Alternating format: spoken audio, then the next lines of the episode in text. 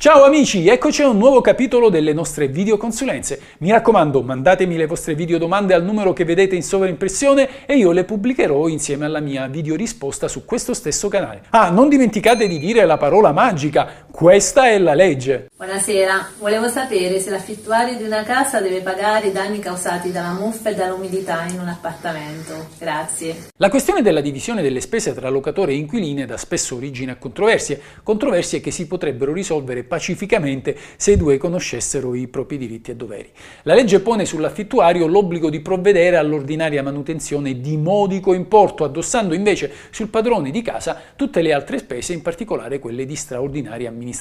Quanto ai danni arrecati all'immobile, bisogna verificare se questi dipendono dal normale utilizzo dell'appartamento secondo la sua destinazione e l'uso convenuto in contratto, nel qual caso ovviamente il locatore non potrà rivalersi contro il conduttore, dovendo sostenere il costo per il ripristino dell'immobile, o piuttosto bisogna verificare se tali danni non siano conseguenza dell'incuria dell'inquilino, nel qual caso invece le spese ricadranno su di lui. Bisogna anche ricordare che l'inquilino ha sempre l'obbligo di custodire l'appartamento con l'ordinaria diligenza in modo da restituirlo alla scadenza del contratto nelle condizioni in cui gli è stato consegnato, salvo ovviamente il normale deterioramento dovuto alla vetustà e all'uso quotidiano, che da lui ovviamente non dipendono. Nel caso dei danni da muffe e da umidità, le spese per il ripristino dell'appartamento possono quindi ricadere sull'affittuario solo nella misura in cui si dimostri che essi dipendono da colpa di quest'ultimo, prova che deve essere fornita dal locatore. In buona sostanza il padrone di casa deve riuscire a convincere il giudice del fatto che senza il comportamento negligente del conduttore, cioè dell'affittuario, l'immobile sarebbe stato in condizioni diverse e più integre. Pensa ad esempio al caso di chi abbia lasciato l'appartamento per molti mesi abbandonato con le finestre aperte consentendo così alla pioggia e all'umidità di entrare. Se invece le infiltrazioni dovessero dipendere da tubature condominiali o dei vicini, i relativi danni saranno a carico di questi ultimi. Nei restanti casi le spese di riparazione ricadono sempre sul locatore, cioè sul padrone di casa.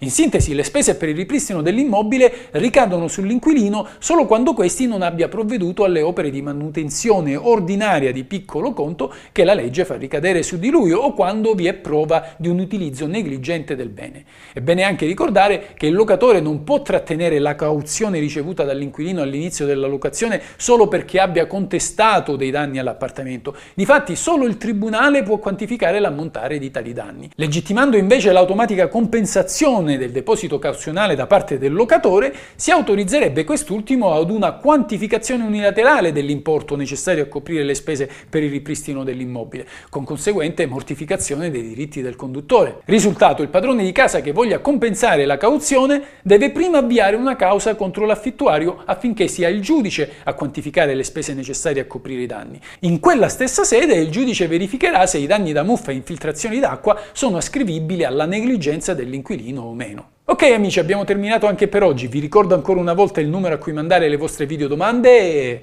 questa è la legge.